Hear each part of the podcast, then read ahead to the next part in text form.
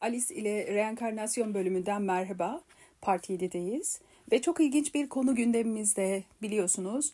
Ee, değerli filozof, e, büyük deha, hayranı olduğum ve Türkiye'de e, hem YouTube hem Instagram hem e, kurucu başkanlığını yürüttüğüm Ambiyasoloji ve Reenkarnasyon Araştırmaları Derneği'nin de üzerine yoğunlaştığı ve çalıştığı bir saha olan Rudolf Steiner'ın düşünceleri, üretimleri konusunda elimden geleni yapıyorum. Ve Atlantis'le ilgili yazıp çizdiği, düşündüğü ve bize aktardığı birçok bilgiyi sizlere Rudolf Steiner bölümünde, podcastlerde e, anlatmıştım. Birçoğunuzun çok ilgisini çekti. Çok güzel mesajlar aldım. Çok teşekkür ediyorum. Şimdi size bu konuyla ilgili Alice ile Reenkarnasyon podcast bölümünde part 7 olarak ilginç bir takım um, ipuçları vermeyi hedefliyorum. Umarım işe yarar çünkü Atlantis'i konuşurken hep böyle ya işte tohumdan enerji üretiyorlarmış ve bu sayede uçan arabalar yapabilmişler biliyor musun? İşte bir başkası ay o lanet olasıcılar Lemuryalıları mahvettiler. E, dolayısıyla karmadır bu karmadır. E, yani bumerang döner dolaşır onu göğe fırlatan sahibine ilk ele geri döner. Doğal olarak bu karmadır. Lemuryalıların burnundan getirdi Atlantisliler. E çökmeyeydi de ne olurdu? Hani bir başka görüşte işte aman şöyle oldu, Atlantis şöyle yıkıldı, şöyle kibirden mahvoldular. Kendi kendilerini bitirdiler. Atlantis'le ilgili konuştuğumuzda genelde hep bir konuyu cımbızlayarak oradan konuyu anlatmaya başlıyoruz ve öyle dem vurup devam ediyoruz yolumuza o konuyla ilgili. Ben bu podcast'te özellikle biraz e, çerçevelerini çizmeyi hedefliyorum. Yani Atlantis üzerine araştırma yapıp bu konuda düşünmek isteyen, bu konuda ilerlemek isteyen kişiler için m, nereden başlamalılar araştırmaya? E, nasıl düşünebilirler? Genel çerçeve ne olabilir? Bunu oldukça anlaşılır, böyle rahat, hani sokak ağzı diyebilirim tarzda anlatmaya özen göstereceğim. Çok kafa karışıklığı istemiyorum. Yuvarlak cümleler e, çok kullanırım ama aslında hiç hoşlanmıyorum. E, ve dolayısıyla bu hoşlanmadığım şeyi yapmamak için elimden geleni yapacağım arkadaşlar. İşte bu podcast'in özelliği bu. Atlantis'i nereden araştırmaya başlayabilirim ve aslında onu nasıl düşünebilirim? Şimdi biz şunu çok iyi biliyoruz. Bir şeyi düşünmeye başlamadan önce aklınızda karar vermeniz gereken iki temel boyut var. Peki onlar nedir? Çok kolay. Zaman ve mekan. Zaman ve mekan. Eğer siz bir konuyu düşünmeye başlayacaksanız o şeyin zamanı ve o şeyin gerçekleştiği mekanı kendinize açıklayabilmelisiniz. Eğer siz üzerine düşünmeye gayret ettiğiniz konu bakın bu kendi özel hayatınızdaki herhangi bir konu da olabilir. Yani bir alışverişle ilgili de olabilir sorun değil. Bir şey düşünmeye başlayacaksanız onun zamanı ve mekanınızı mekanını kendinize açıklayarak başlarsanız çok daha derli toplu bir şekilde konuyu düşünmeniz e, mümkün hale gelir, işiniz kolaylaşır. İşte Atlantis olayına da böyle giriş yapacağım. Önce onu üzerine düşünülebilir hale sokmak için ilk adımımı atacağım. Ciddiye alınacak kaynaklar içerisinde hatta bu kaynaklar listesinin birinci sırasında yaklaşık olarak bildiğimiz kadarıyla 2378 yıl önce yazıldığı belirtilen bir kaynakça var. Hatırlatıyorum biz şu anda 2023 yılındayız. Ben bu podcast'i 2023 yılının Aralık ayında oluşturuyorum şu anda. Ve 2023 yılının Aralık ayından önce 2378 yıl önce yazılmış bir kitaptan bahsedeceğim. kitabının yazarı Platon. Hani bu coğrafyada Eflatun denmiş yüzlerce yıl ona. Şimdilerde de Platon demeyi alışkanlık haline getirmiş düşünce çevrelerimiz. Filozof Platon'dan bahsediyorum. Hani Sokrates'in öğrencisi olan, hani Aristoteles'in öğretmeni olan Platon. Platon, Kritias ve Karmides adında bir kitaba sahip. Bu kitap günümüze ulaştı. İşte bu kitabı Platon 2378 yıl önce yazmış veya buna yakın tarihler. 2378 yıl önce Kritias kitabında şöyle demiş. Birebir kitaptan alıntı yapma gereği duymuyorum. Orada ne dediğini size Platon'un söyleyeceğim. Dediği şu. Ben duydum ki diyor Platon. Bakın bu cümleyi 2378 yıl önce kuruyor ha.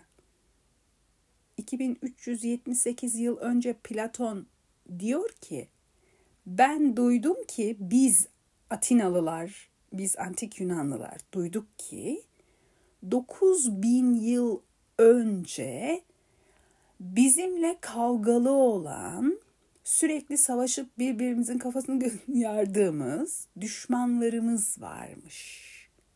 9000 yıl önce bir deprem olmuş ve bir gecede denizin veya okyanusun, suyun dibine dalmışlar.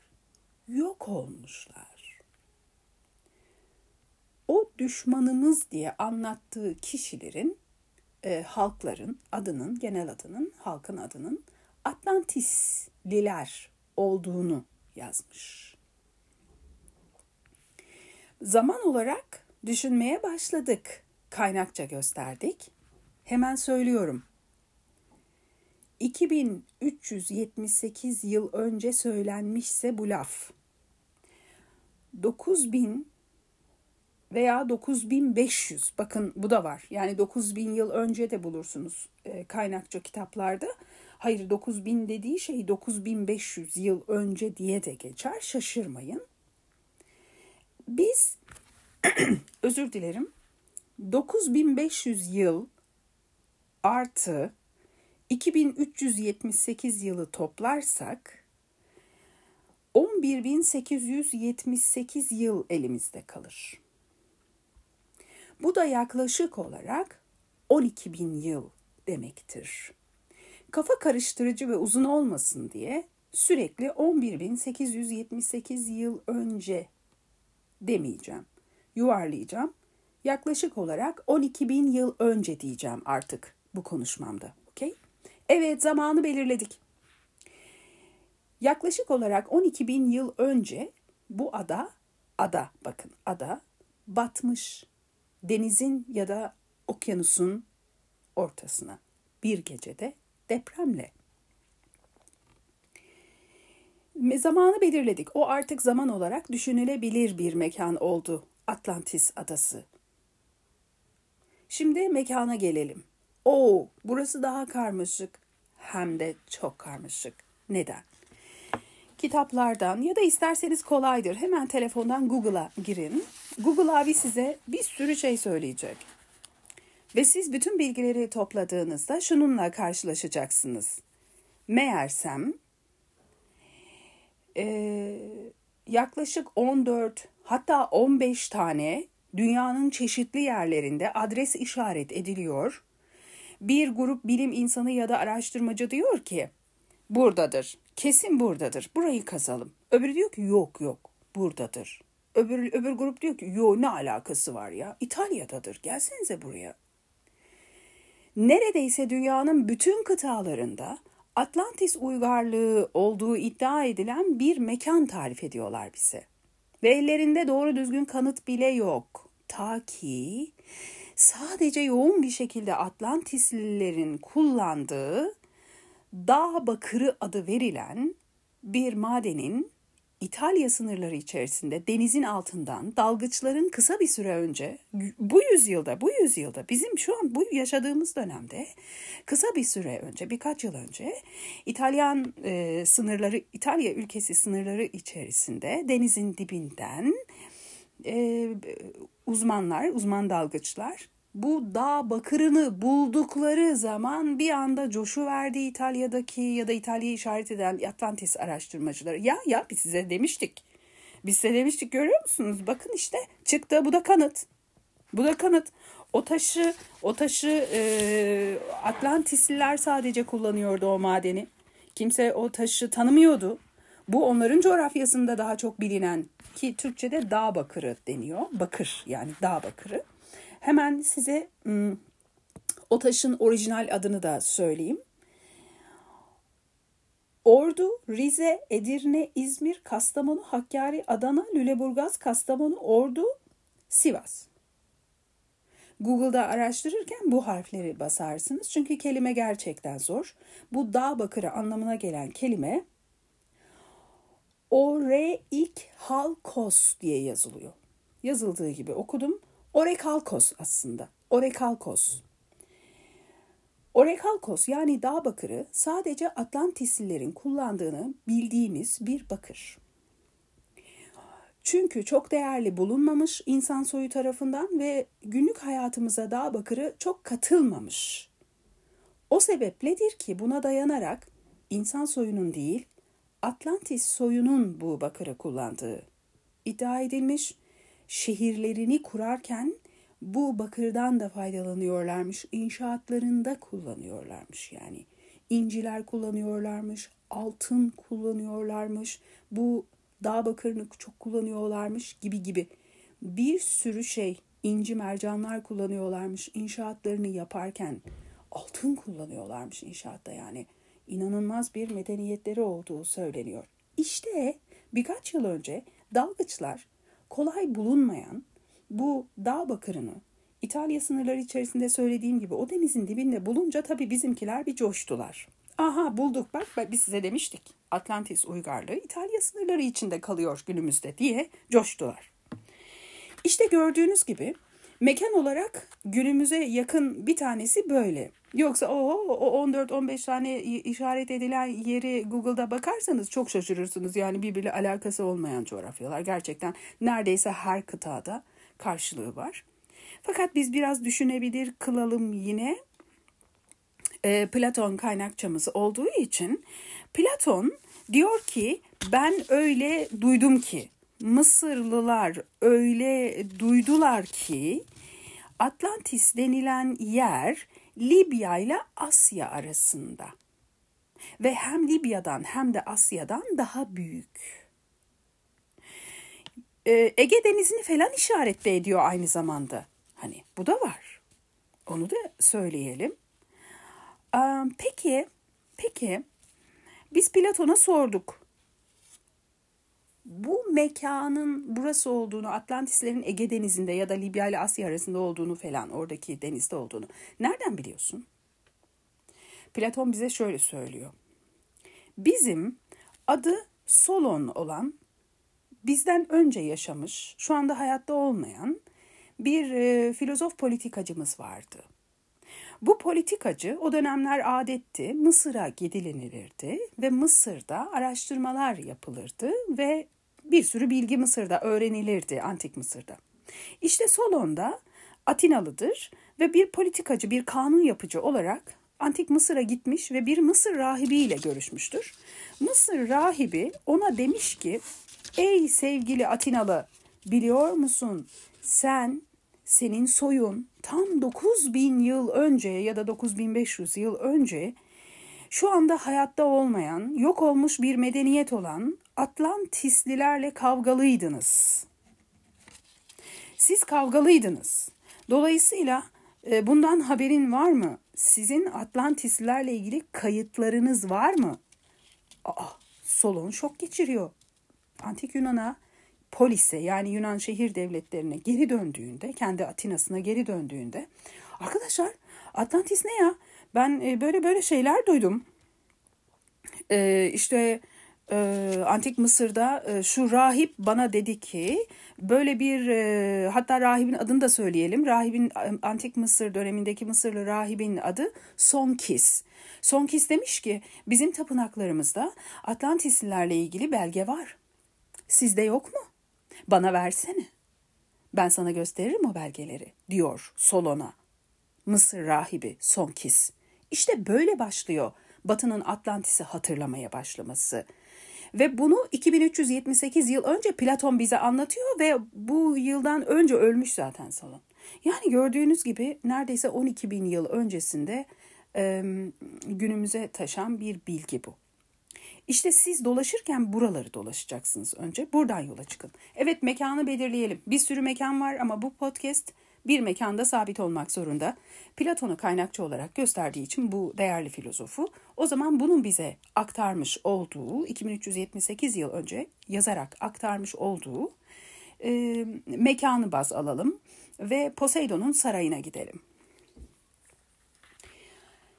Şimdi binlerce yıldır Atlantis'in nasıl yorumlandığına bakalım. Bu alternatif bir yorumdur. Eminim biz e, Güney Amerika'ya gidersek oradaki Atlantis e, uygarlığının battığı yer olarak gösterilen mekana gidersek eminim oranın tanrı ve tanrıçalarıyla ilgili mitolojiyle karşılaşacağız.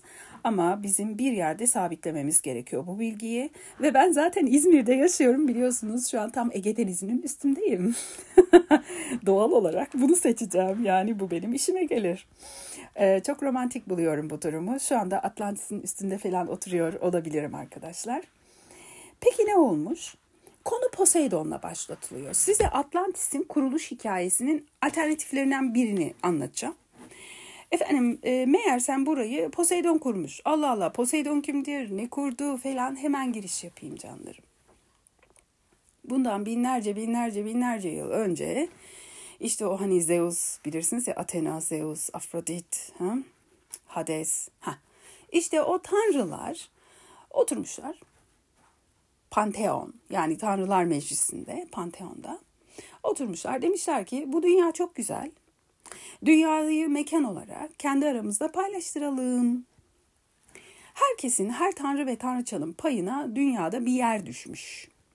Poseidon'un payına da Ege Denizi, Asya ve Libya arasındaki her yer Poseidon'un payına düşüyor.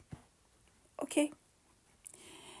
Ben daha da romantikleştirmek ve daha da daraltmak için özellikle Ege Denizi adını kullanıyorum. Yoksa Asya ve Libya için sadece Ege denilemez farkındasınızdır diye açıklama yapma gereği duymadım. Neyse Poseidon memnun kalmış bu durumdan. Tabi buralar hep çorakmış. Poseidon demiş ki ben kendim mekanımı kuracağım. Poseidon'un dünyadaki evi Ege Denizi'nin altındadır arkadaşlar. Sarayı vardır. Poseidon depremlerin ve suyun tanrısıdır, denizlerin tanrısıdır bilirsiniz. E, Zodyak'ta, astrolojide ona Neptün diyoruz Roma dilini kullanarak. Roma dilinde Neptün, eski Grekçe'de Poseidon deniyor. Aynısı, aynı kişiler, aynı tanrılar yani. Şimdi aynı tanrı pardonlar olmamalıydı. Aynı tanrı Neptünle Poseidon aynı tanrı. Neyse Poseidon yeryüzünde bir yaşam kurmak istiyor. Şimdi Poseidon'la ilgili geçmişte çok yayın yaptım ve onun ne kadar öfkeli bir adam olduğunu, bir tanrı olduğunu size söylemiştim. Hangi konuda?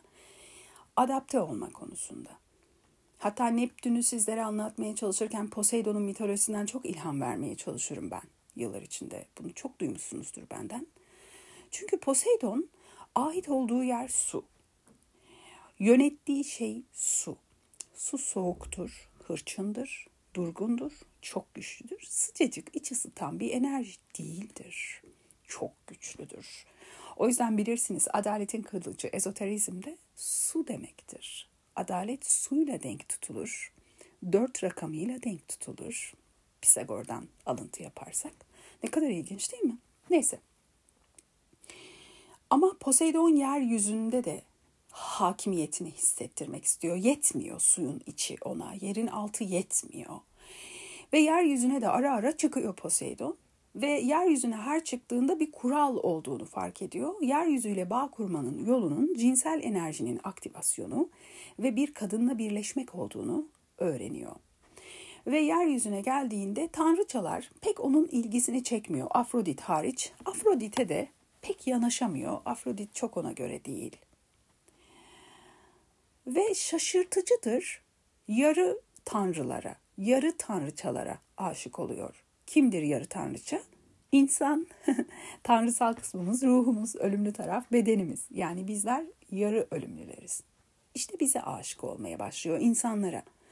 Ve kadınlar onu çıldırtıyorlar. Bu yüzden çok sertleşiyor. Neden? Poseidon'a diyorlar ki sen çok kabasın. Anlaşılman çok güç. Çok soğuksun, hiddetlisin ve senden ödümüz kopuyor. Kadınlar yani insan kadınlar ödleri koptuğu için Poseidon'un görünüşünden, sesinden, soğuk mizacından, elini kolunu nereye koyacağını bilememesinden insanları ürkütüyor.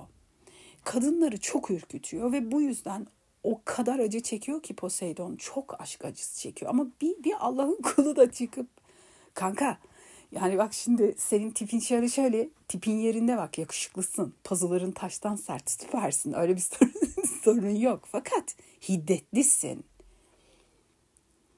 Yani insan kadınlar bundan ürker. On, onları bir tokatla böyle şiddet uygulayacağını düşünüyorlar.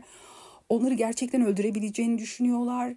Sesini kontrol et, bir orta karar ses tonuna gel, şöyle gülümseyerek bir konuş, bir nazlansınlar sana, bir bırak, bir eğlen. Hani yok.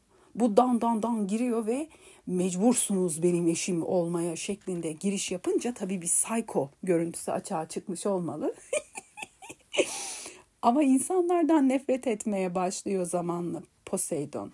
İşte deminki uyarılarım gibi bir arkadaşa çıksa şöyle bir iki akıl verseydi, bir empatisini geliştirseydi Tanrı'nın Tanrı anlar ona göre insanlara yaklaşırdı, evlenip mutlu falan olurdu yani. E sonradan bir kızı zorla artık. Ailesini öldürmekle tehdit ediyor. Maalesef ailesinin soy ağacını ortadan kaldırmakla ve hanımefendi diyor ki Öf, tamam tamam neyse boşarım sonra diyerek e, Tanrı ile evleniyor, kabul ediyor. İşte evlendikten sonra Poseidon hedefine ulaşıyor. Oh be diyor yeryüzüne de kancaya attık iyi mi? Burada da artık hükmüm sürecek. Artık bana aşık bir insan kadın var ve şimdi ben onunla birleşeceğim ve bir sürü çocuk yapacağım. Oley diyor.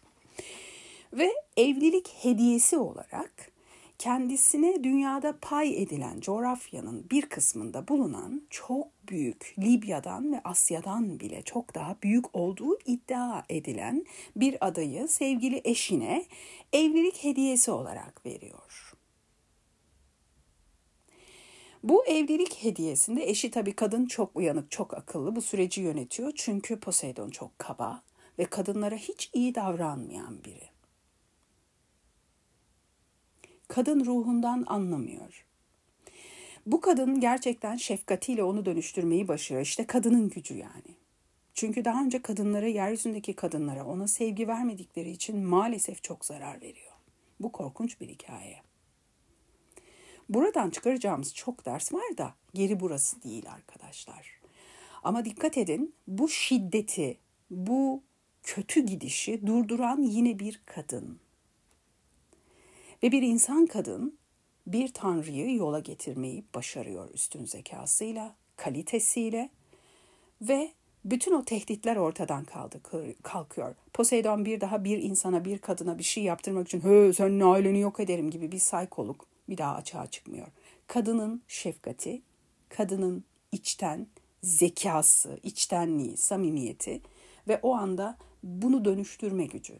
işte yani kadın yani ne denebilir ki diyeyim muhteşem güçlerimiz var ve bu yaşam gerçekten kadınlar olmadan bir hiç. Bunu da şimdi hakkını da verelim. Kadın olduğum için söylemiyorum gerçekten. Kadın doğduğum için çok mutluyum, çok onurluyum. Erkekleri de çok seviyorum. Tabii ki sizler de çok mutluyuz yaşadığımız için. Fakat farkındasınız siz de durumun. Muhteşem bir şey. Poseidon'u yola getiriyor, eğitiyor bu kadın. Ve bir sürü çocukları oluyor bu çocuklar doğan çocuk adı Atlas. Poseidon'la bu insanın ilk doğan çocuğunun adı Atlas. Atlas doğuyor. Atlas doğduktan sonra büyüyor. Bir sürü ikizler oluyor bu arada. Poseidon'la eşinin bir sürü ikiz çocukları oluyor. Bu kadın hem o çocukları hem de Poseidon'u bir güzel terbiye ediyor uzun yıllar içerisinde. Ve Atlas büyüyünce kendi krallığını kurma ihtiyacı doğuyor. Ve Poseidon diyor ki ey oğlum bu ada senin. Zaten kurulu bir şehir, bir ada bu. Müthiş madenlerden kurulu, çok değerli taşlardan. Atlas bunu kabul ediyor. Ve işte Atlantis isminin buradan geldiği savunuluyor. Bu krallığı Atlas yönetmeye başlıyor.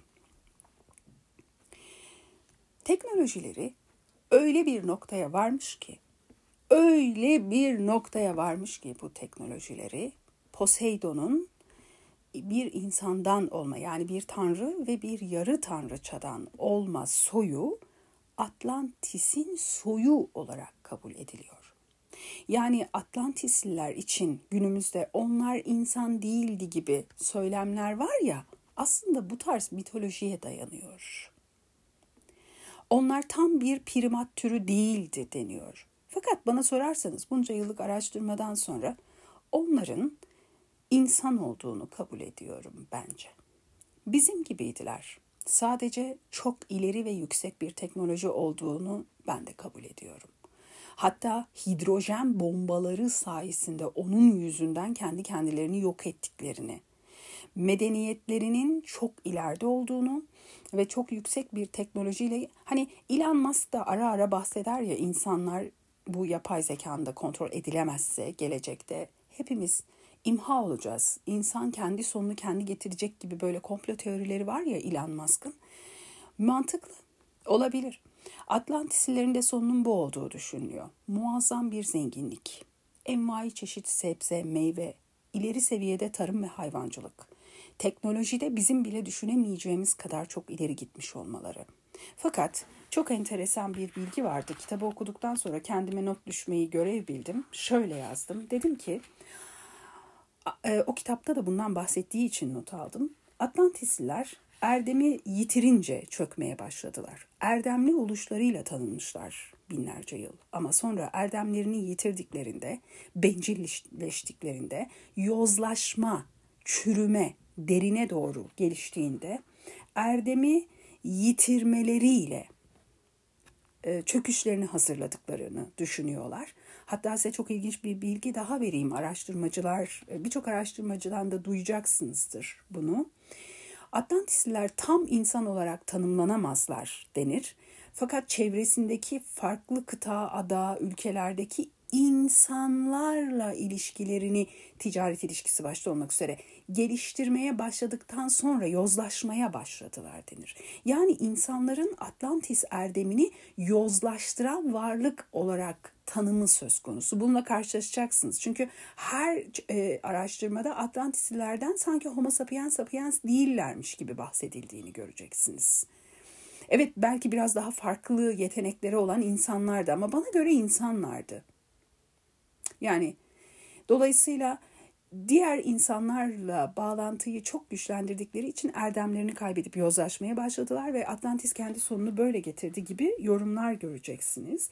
Tanrısallıklarını yitirdiler deniyor onlar için. Hatta o depremin e, Poseidon tarafından değil Zeus tarafından açığa çıkarıldığını yani Jüpiter tarafından ve o Jüpiter'in Atlantislileri bu bencillikleri, saldırganlaşmaları, insanları yobazca aşırı derecede köleleştirerek sömürmeleri dünyanın kaynaklarını sömürmek için çok ciddi savaşlar başlatmak üzere olduklarını bir kısmını zaten sürdürdüklerini. Artık dünyada Atlantis e, adasının adı duyulduğunda bu medeniyetin adı duyulduğunda insanların çok ürkmeye korkmaya başlaması ve teknolojilerle dünyadaki bir sürü yeri imha ettikleri hidrojen bombalarıyla dünyadaki bir sürü yaşam alanına saldırdıkları, çok hırçın bir dönem geçirdikleri, insanlığa adını koymakta zorlanılmış kötülükler yaptıkları, bütün erdemlerini kaybettikten sonra her yere savaş açarak adeta doğaya zarar verdiklerini ve bu yüzden doğa annenin de onları cezalandırmış olabileceğini ve bir gecede depremle okyanusun ister e, e, okyanusun isterse denizin adına diyelim değişebiliyor ama suyun altına bu ada bir gecede e, yıkılarak e, gömülmüş. Çok ilginç değil mi? İşte zaman ve mekan açısından sizler için tanımlamak istemiştim bunu ve tanımladığımı düşünüyorum. Artık gerisi sizde. Görüşmek üzere. Kendinize çok iyi bakın. Birbirinden ilginç konularla yine burada olacağım.